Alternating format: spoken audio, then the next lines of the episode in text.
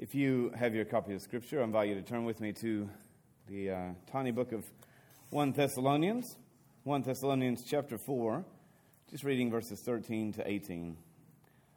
1 Thessalonians 4, verses 13 to 18. So 1 Thessalonians 4, beginning verse 13, says, Brothers, we do not want you to be ignorant about those who have fallen asleep, or to grieve like the rest of men who have no hope. We believe that Jesus died and rose again, and so we believe that God will bring him will bring with Jesus those who have fallen asleep.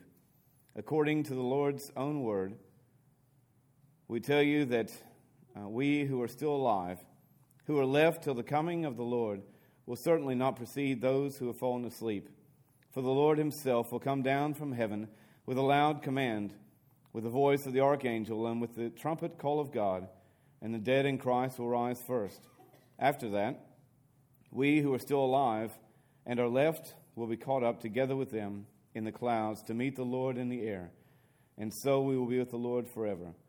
Therefore, encourage each other with these words. Let's just pray. Dear Heavenly Father, I thank you for the precious gift of your word. And God, for the church in which we can celebrate together the truths of your word, be challenged together by the truths of your word, and try to live out together the truths of your word in our community. Help us, God, to know you more. Teach us, God, your word and your ways.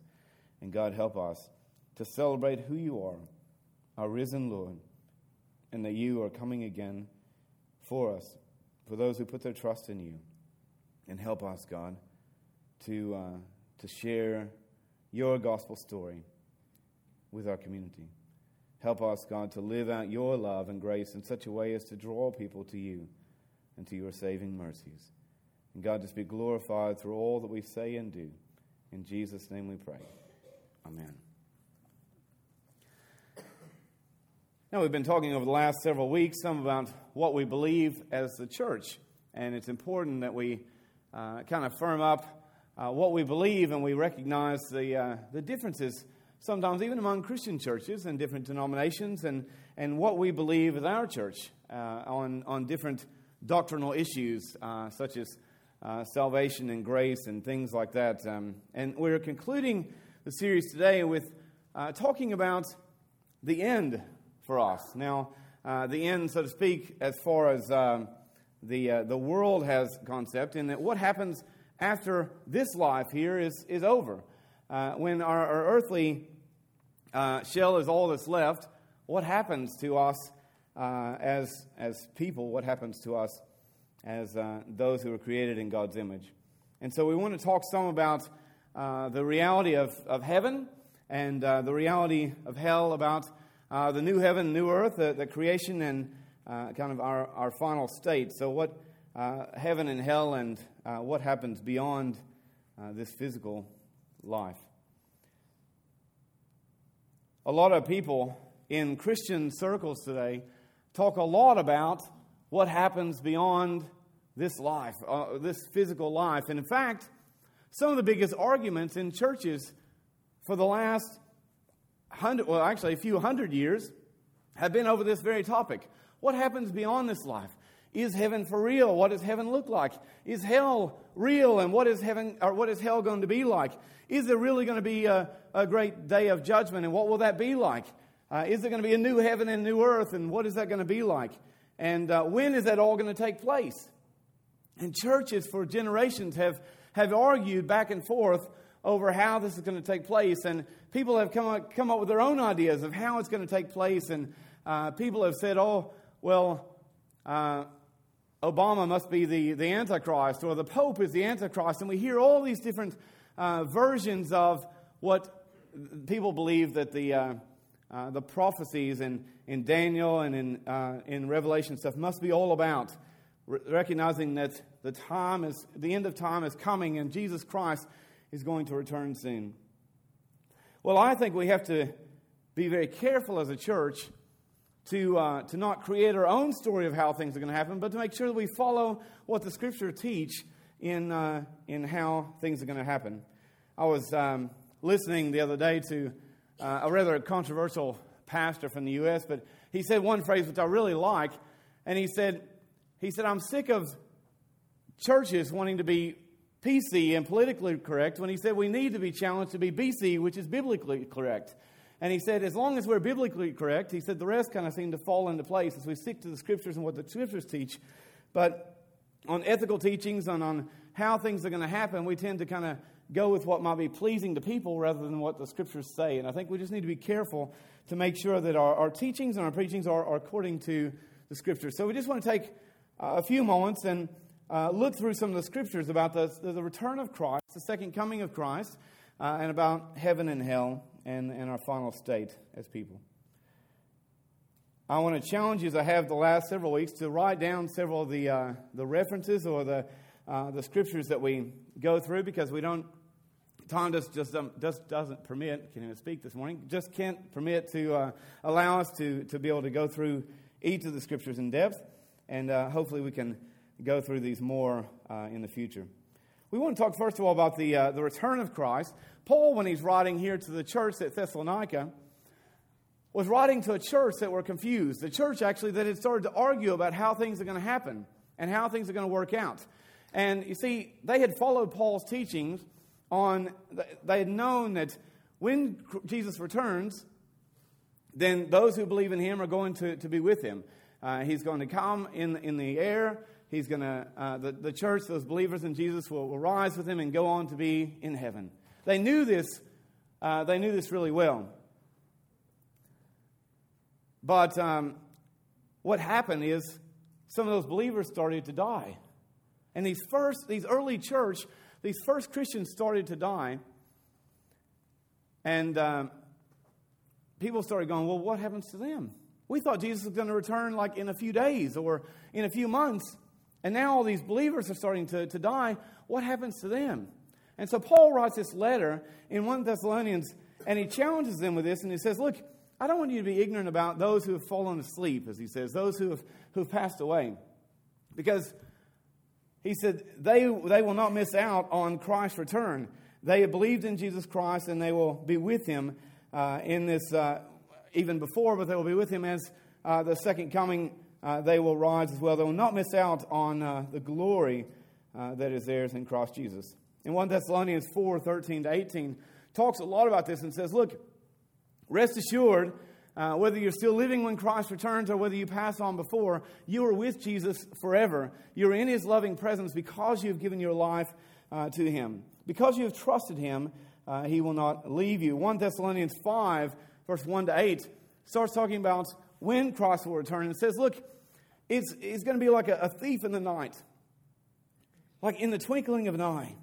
When we least expect it, Christ will return. Now, it'll be a public return, as here it says the Lord will come uh, in, the, uh, uh, in, in the clouds with the sound of the trumpet. And it'll be a, a public thing, but says, look, you're not going to know when the day or the hour is going to come. 1 Thessalonians 5, verse 1 to 8 again says, it's just going to be sudden, like a thief in the night, in the twinkling of an eye, when we least expect it. But this will one thing that is unclear in the scripture is when it's going to take place. There are a lot of theories out there, a lot of teachings out there that kind of says, all right, the time is coming when it's going to take place. But no one knows that day or that hour. We do know with biblical certainty that it's coming, that Jesus is coming back. He's returning for his church, and we can rest assured that. And over and over, we'll find in scriptures teachings that say, Jesus is coming, so church, be ready. Jesus is coming, so keep on living out the gospel message. Keep on teaching about God's love, leading people to Him, because the day and the hour is coming when Christ will return. And those who have given their life to Him can go to be with Him. Now, a lot of people through the years have tried to predict when Jesus is going to return. I mean, there's an example there, just a road sign that says, Save the date. Return of Christ, May 21st, 2011.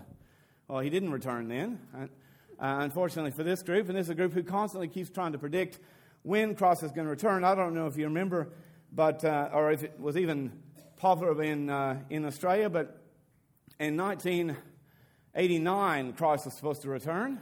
And uh, we were told uh, the imminent return of Christ is going to be at a certain day and a certain time. uh, when uh, in 1989, and uh, I was much younger then, and thought, well, I don't know. These are people who seem to, to teach their stuff, and they, they, they've worked it all out on these charts and graphs of how Christ is going to return.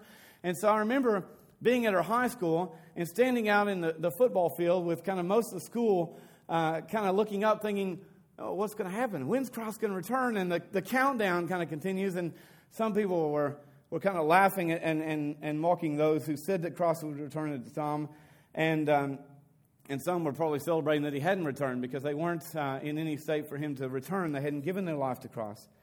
But the reality is, for a generation now, people have been trying to determine the date and the time. The Bible says no man knows the date or the time when Christ is going to return, but it will come suddenly on us. In fact, when we least expect it, uh, the return of Christ uh, will, will come upon us. There are some signs that the Bible gives us that that day and that, um, that time are going closer. Matthew chapter 24 talks about some signs that the, the birth pains are starting to, to kick in. Uh, and the time is coming when Christ is going to return. Uh, Matthew chapter, chapter 24 says there will be, room, there'll be wars uh, in uh, there'll be wars in the earth. There'll be rumors of different wars and uh, rumors of, of, world powers getting together. There will be famine uh, at different places around the world, earthquakes. all announce the birth pains and, and the coming, the beginning of the process of Christ's return.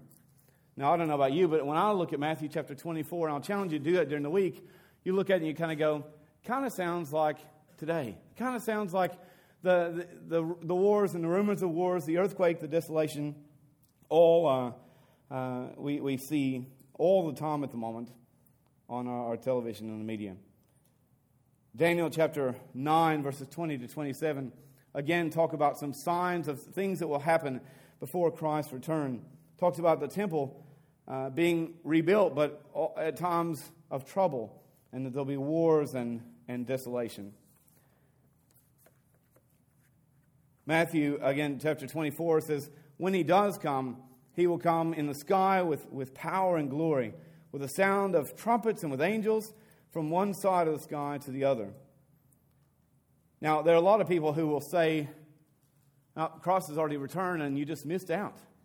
Yeah, you, you just didn't know because it was so such a quiet thing. The Bible doesn't teach that at all. The Bible says when He comes, you'll know it, and all will know, uh, because the uh, uh, the sky will open and Christ will return with a host of angels uh, with their trumpets, and uh, and and uh, He will come in power and glory.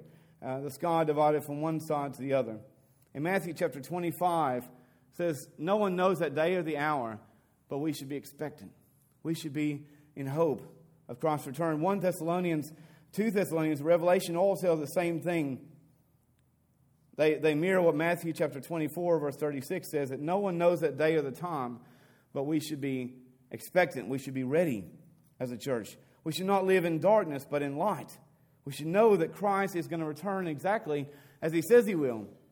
And uh, we need to be ready because that's the time when he takes uh, those who put their faith in him uh, to be with him in paradise. Acts chapter 1, verse 11. I love this passage. Jesus just ascended into heaven. And uh, his followers then are just kind of standing there looking like, all right, what's going to happen now? Because they knew Jesus is going to return someday. And, and Paul later teaches them this even more. But Jesus ascends into heaven. He's been walking with them, teaching. This is the risen Lord who's with them. He stands and, and he, he ascends into heaven. And they're just kind of standing there after he's gone and just kind of gazing up into heaven. And the angel says to them in, uh, in Acts 1.11, why are you standing here just looking up into heavens? The same Jesus who, uh, who has left you on this day will come again for you. So go out and, and be the church and do the work of the church. Luke chapter 12, verse 35 to 40 says for us as a church that Christ is going to return. So watch and be ready. Watch out and be ready not to live in fear as the world is, is uncertain of what's going to come. The world is uncertain of when things are going to come. The church needs to be certain that Christ is going to return and to be ready to, to make sure that your heart and your life is right with God, to make sure that you're sharing that love and that grace with others uh, in your life. Romans, or sorry, 1 Thessalonians and 2 Thessalonians is written so that the people in Thessalonica would not be confused or misled by different teachings, but they would know that Jesus is returning. People had started to say, Well, I'm Christ. I've returned, and uh, I'm Jesus, just come and follow me. Some had said that Jesus wouldn't return at all. And so Paul writes these two letters to say Jesus will return, and we as a church need to be ready. A little bit about how that's going to happen, none about when that's going to happen, but an assurance of God's word that Jesus, we have a, a hope of Christ's return. And we mentioned a, a few weeks ago that hope in the biblical sense isn't a hope like, oh, I really hope that turns out but not really certainty. But hope in a biblical sense, uh, in, in, uh, in the Greek, especially as this is written in, is a steadfast assurance. You know that you know that you know that He's going to return. When we hope in Christ's return as a church, we're saying we know Christ is coming, is coming back. We know He's coming for us, for those who believe in Him. We know there's going to come a day when all of this suffering and all of this hardship will be over and we'll be with Jesus Christ in heaven uh, forevermore we will be in his loving presence with no more tears and no more sorrows and no more darkness and no more sin. What a glorious hope that we have as a church, a steadfast assurance that we can know that we can know that we can know that he is coming back. And we need to celebrate that as a church and long for that. Like, like a, um, a husband longs uh, to be married to his bride. He's still working and, and preparing, or, or, a couple are working and preparing for the wedding day. They're longing for that time. They know that that's coming. They know that they're working toward that, and there's still work to do. But they still long for that day. We should be ready. We should be anticipating. We should be hopeful. We also want to get into the fact that heaven is for real. A life with God beyond this physical life is real. So many people doubt it today, even Christians kind of go, you know what, maybe we just all go to sleep. Maybe there is nothing beyond this life. Maybe death is in. And it closes the door for life for all of eternity. Well, not according to God's word. God's word is quite firm that, uh, that uh, is, is firm that our life with Him goes on for all of eternity. Forever and forever and forever, we are with God long, long beyond this life. And we sing it in our songs, don't we? We sing 10,000 years and forevermore. We're going to continue to, uh, to sing his praises. Bless the Lord, O my soul, and all that is within me. Bless his holy name forever and ever and ever. But we need to make sure that we not only sing about it, but that we, we believe it in our heart and that we know that this world, this life, is not all that there is to it. And thank goodness for that. Because this life, as wonderful as it can be at times, can be a struggle. And we see heartache and we see pain and we see the, the effects of sin all around our, our world and, and our community and in our families and in our lives. God promises us the freedom from sin is not only in, in this life, but in the life to come forever in His loving presence. We go to a place with no more fear and no more suffering. And for a Christian, that's instantaneous. The moment this life ends, our life doesn't end, it just transitions. For the, the body is left behind, the earthly shell, but the spirit, our soul, which we surrendered to God, goes directly to be with God in heaven. 2 Corinthians chapter 5, verse 8 is a very famous passage where Paul writes to the church at Corinth about this, and he says, To be absent from the body is to be present with the Lord. Isn't that beautiful? I know we see it on a lot of uh, kind of a program at um, a funeral, whatever, and sometimes we can kind of read through that and think, oh, that's lovely. Oh, it's more than lovely. It's a beautiful hope that we have as a church, an assurance that we have that this life is not in. This life is not all there is. To be absent from here is to be present with the Lord. The body stays here, but the, the spirit goes on to be with, he- uh, with God in heaven. But the Bible also promises that the heaven that we go to be with God in is not our, our final state, but that someday, at the end of all time, when Christ returns, and uh, there's a time of, of great judgment, He will create a new heaven and new earth. And those who believe in Jesus Christ, those who have given their life to Him, will go to this place that He's prepared for us. A place where Revelation chapter 21, verse 18 to 21, describe it as a place where there are streets of gold gates of pearl, each gate being made of a single pearl. A river of life that flows down from the throne of God, a beautiful, unimaginable place. In fact, in fact, John here is trying, he's getting this vision of heaven in, in, Revelation chapter 21. He's getting this vision of what heaven's going to be like. And I think poor John is trying to give the best description of heaven he can. I think he's trying to use the most beautiful imagery he can come up with. These gates, uh, streets of gold and gates of pearl, and, and the angels all around, and, and each person having uh, their, their mansion or the place that God has prepared for them. But I think, uh, and again, this is my opinion, okay? This isn't the biblical part. This is my opinion. I think heaven's going to be even greater than that. Now, I think, I think uh, streets of gold and gates of pearl are pretty amazing. But I think because God is limitless and man is, is, so limited, I think poor John is trying to come up with the best words he can possibly think of to describe heaven. And this is about as good as it gets. And he's going, There are riches everywhere. There is glorious peace and security like you've never known. No more tears and no more heartache. God Himself will wipe every tear from our eyes. There will be no more pain and no more suffering, no more sickness. He's like, This is as good as it gets. But I think it's even better than that. I think it's just what better than we could even imagine. Heaven is real. And it is prepared for those who give their life to Christ. Jesus himself says, I'm going to prepare a place for you. And when I prepare that place, I'll come back and I'll come and get you so that there uh, where I am, you may be also. You can enjoy this place of e- eternal rest. But we also must recognize as a church that just like heaven is real and is there for all those who put their faith in Jesus Christ, we must recognize that hell is a reality. Hell is real. Now, I've heard preachers, pastors on, on television, on the internet, and I've heard churches say the same thing, or Christians say the same thing, and they'll say, well, surely heaven is real. Heaven is an amazing place, and it's a wonderful place, and we celebrate that any who put their faith in Jesus Christ will go there, but surely hell is not real.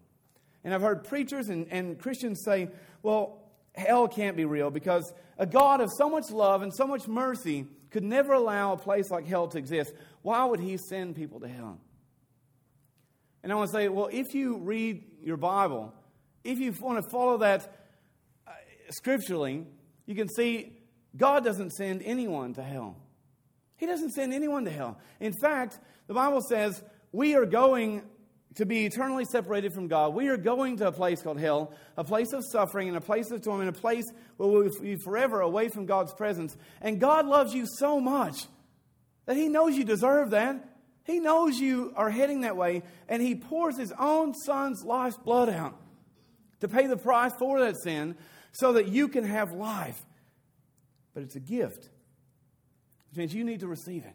He doesn't force you to go to heaven. Heaven is a wonderful place. Heaven is an amazing place. Yes, with, with those streets of gold or even better, with gates of pearl or even better a place of, of eternal security, or even maybe even better than we can imagine. But God is not going to force you to go there. Because He loves you, He actually gives you a choice. It tears His heart out, it, it, it tears Him apart to know that, that some are suffering and some will never choose. God knows everything. And he knows those who are going to believe. He knows those who are going to put their trust in him. And he knows those who are just going to say, Forget you, God, and they're going to go their own way. And it, it tears his heart. But God's, the Bible says God is not willing that any should perish, but that everyone should have eternal life. And God so loved the world that he gave his one and only Son so that anyone who believes in him will not perish, will not go to the place of suffering, but can have eternal life. Any who believe in him will be saved. But we need to recognize that hell is, is for real. Revelation chapter 21, verse 15 says, Anyone whose name is not written in the Lamb's book of life, anyone who's not given their life to God, as Revelation 21 describes, it says, those uh, will be put into the lake of fire, separated from God for all of eternity. John chapter 3, verse 18 says, Anyone who does not believe is condemned already because they have not put their faith in Jesus Christ.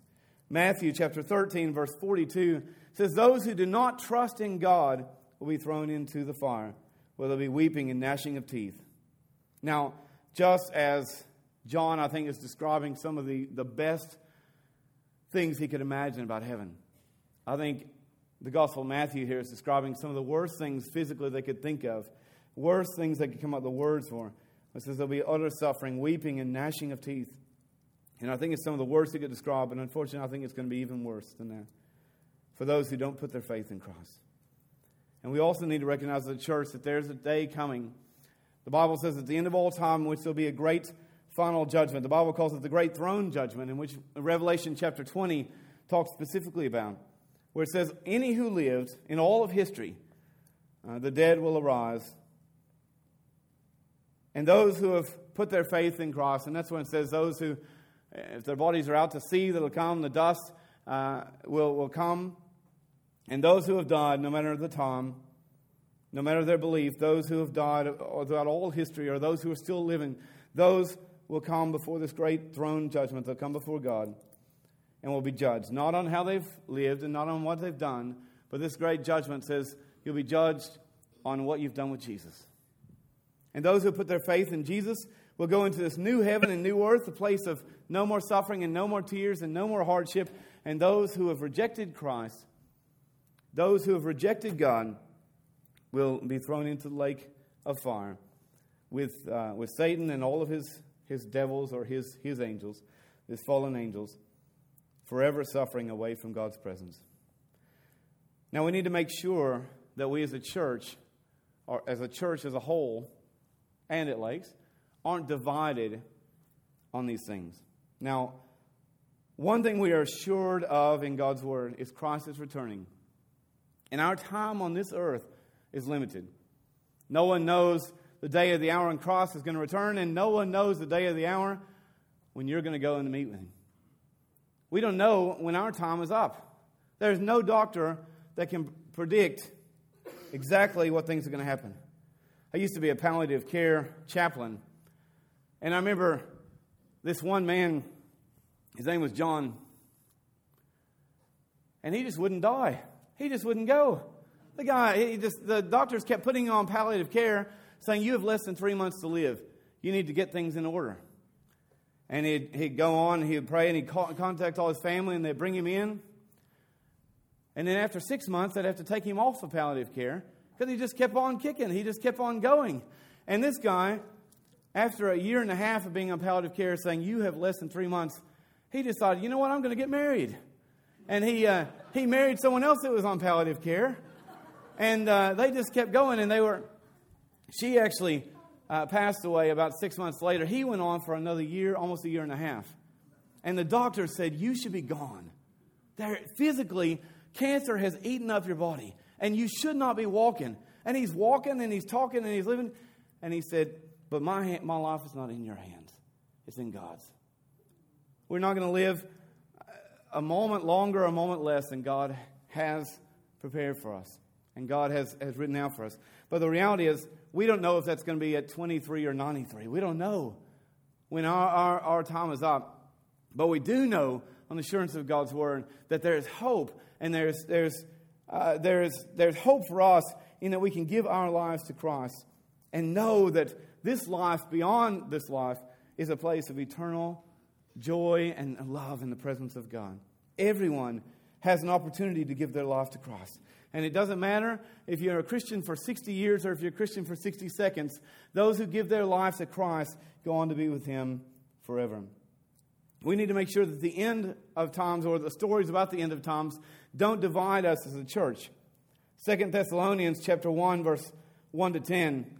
Paul challenges the church at Thessalonica about this and he says, "Look, there's a lot of false teachings out there. There's uh, a lot of apostasy as it says, people who are falling away from the teachings of the church."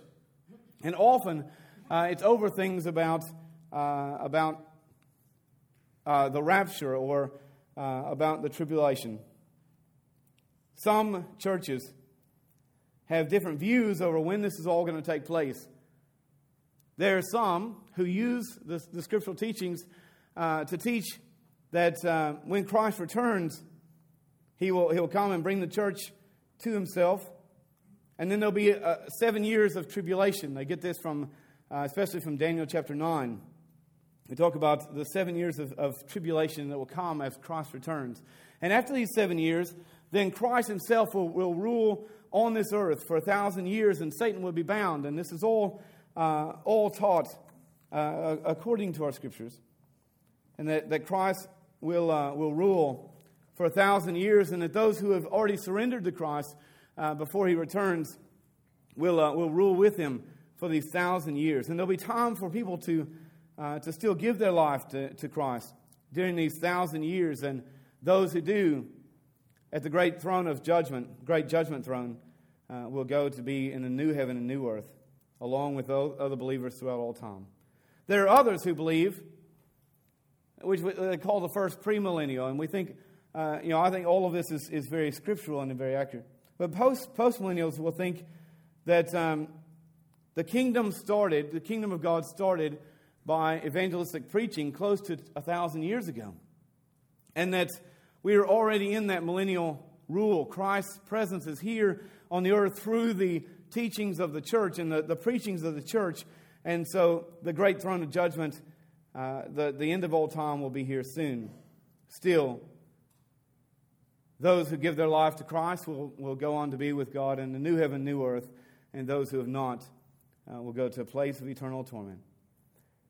Now, I mentioned a few uh, a while back my dad was what there, there's so the first are called premillennials, the other are called postmillennials. Then there's amillennials or amillennials who say that there is no such thing as an earthly reign of God. There is no thousand millennial or thousand years.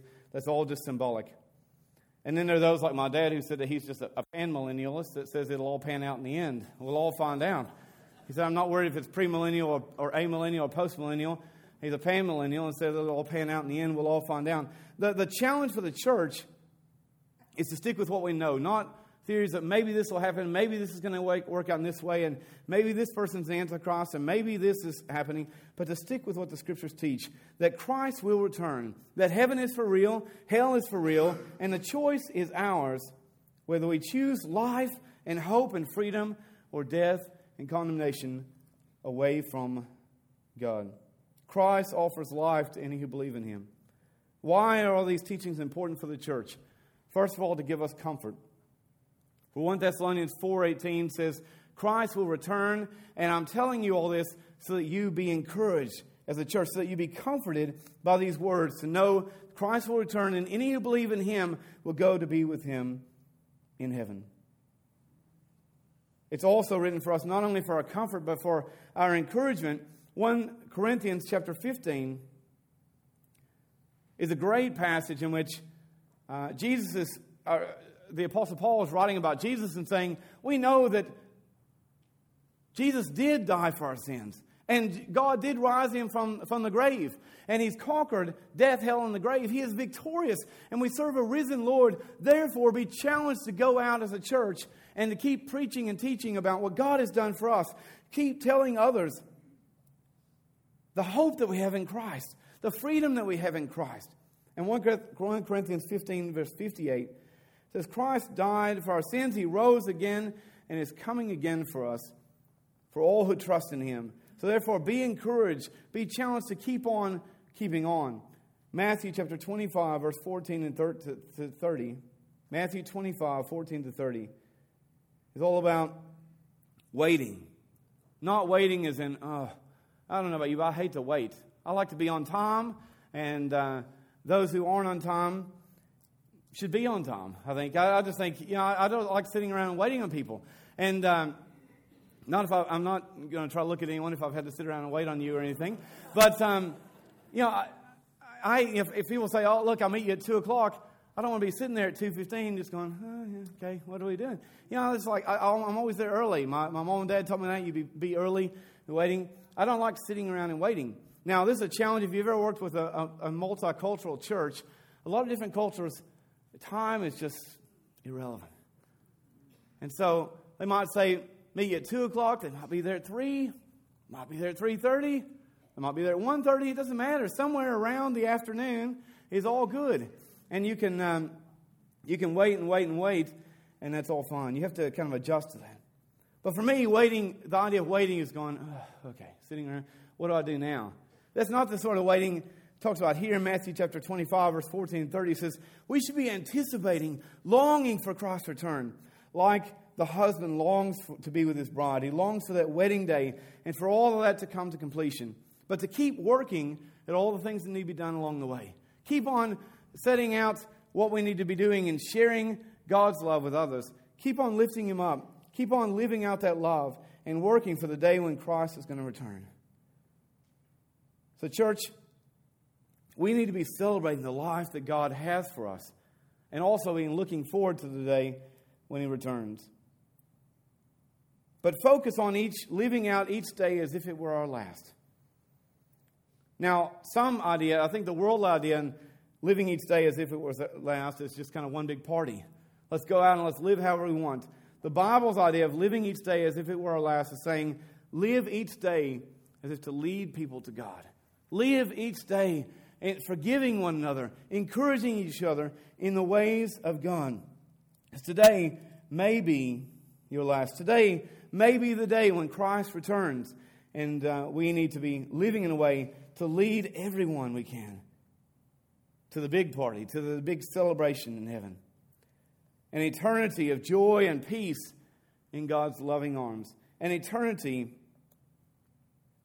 for those who believe in Jesus Christ. But there's also an eternity of suffering, forever away from God's presence. The choice is everyone's. But we need to let people know the reality that's out there, the reality that they're heading for, and the grace and the mercy that's in our loving God for any who will put their faith in Him. For God, as I said, is not willing that any should perish but have eternal life. The choice is up to you. The choice is up to others. And we need to share the truth of God's grace and mercy with everyone in our lives. Let's just pray. To God, I just thank you and I praise you for your amazing love for us. And that you know us while we're yet sinners, God. You sent your Son to die for us. You love us even though we've fallen, even though we sin. So much, God, that you've given your own Son to pay the price for us so that we could have life and freedom and hope. Thank you, God, for the assurance that we have in you. That we can know, that we can know, that we can know that everyone who gives their life to you and puts their faith in you has life and hope and freedom for all of eternity. God, help us, though, to continue to share your message of grace and hope with our world, our community, with our friends and family. Let them know of, yes, the, reality of sin and, and, the destruction of this life, but uh, how that leads to, to hell, to separation from you for all of eternity. But God, your grace, your grace is so amazing. Your mercy, God, is there for any who choose to believe in you, put their hope and faith in you. And you are the only one, the only way to salvation, the only one, God, to put our hope in. God, we thank you for the reality is that you're coming again. And God, we know that that's sin. We've seen the, the, the we've seen the signs, God, in, in the scriptures from, from Daniel and Matthew and 1 Thessalonians. God, we know the, the things that are going to take place ahead of time, and we see so many of these things taking place throughout church history. We see so much of these things, God, falling into place in our present time. And God, we know that although we don't know the day or the hour, God, we know that it's sin. And we know that you'll come soon. And God, help us to be ready. Help us, God, in our own lives to be ready. But God, help us to be expectant, to be hopeful as your church, and to be living out your love and grace in our community. Sharing, God, with others the hope that they can have in you, the peace that they can have in you, the life, eternal life in your loving presence they can have with you. Help us, God, to lift you up, to be champions of you in our community, to live out your word with scriptural accuracy. In Jesus' name we pray. Amen.